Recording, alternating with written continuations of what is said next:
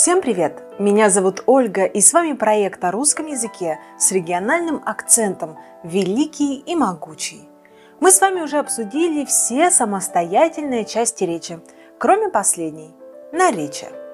Наречие – это самостоятельная часть речи, которая обозначает признак действия, другого признака или предмета и отвечает на вопросы «где», «куда», «откуда», «почему», «зачем», как, сколько и так далее.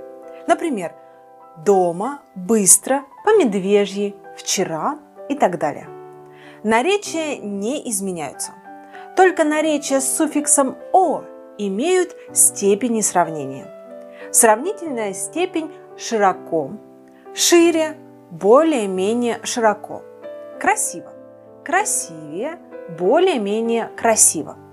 Превосходная степень строго, строжайше, быстро, быстрее всех, быстрее всего. По значению и грамматическим признакам наречия делятся на знаменательные, называющие признак внизу красиво направо. Местоименные, указывающие на признак, не называя его.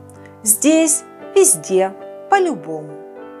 Местоименное наречие делятся на разряды. Указательные здесь, тут, там, туда и так далее.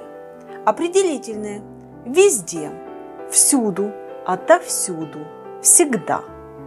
Вопросительные – где, куда, откуда, почему, зачем и так далее. Относительные – где, куда, почему, зачем и так далее. Неопределенные – где-то, как-нибудь, кое-куда – куда-либо. Отрицательные – нигде, никуда, негде, некуда. У знаменательных наречий выделяют разряды по значению. Обстоятельственные обозначают место, время, причину, цель. Например, слева, сегодня, сгоряча, специально. Определительные обозначают меру и степень признака или образ действия. Например, очень, едва, вручную, пешком. У вятской поэтессы Людмилы Ишутиновой есть такое стихотворение без названия. «Все кажется, я в чем-то виновата перед теми, кто уходит навсегда. И от того сильнее боль утраты и тяжелее во много раз беда.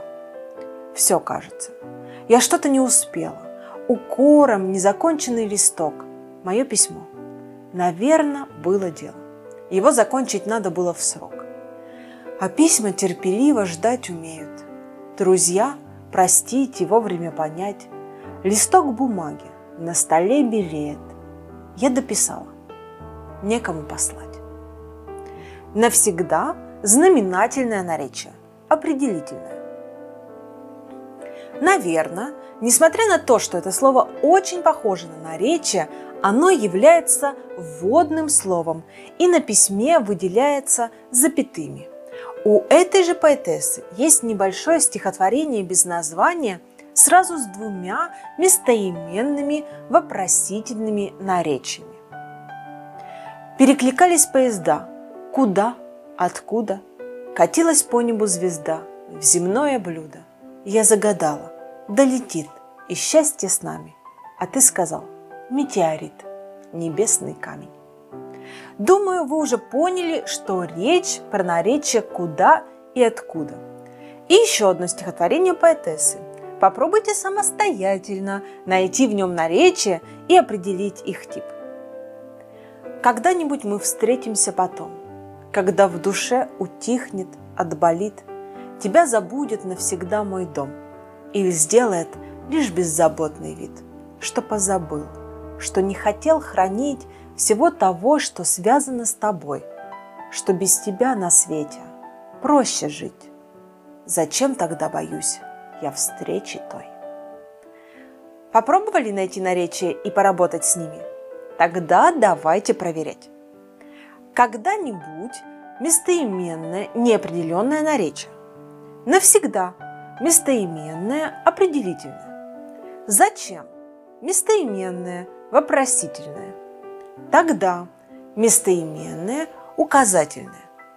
А теперь переходим к домашнему заданию. Как вы увидели, поэтесса Людмила Ишутинова поднимает в своих стихотворениях философские темы.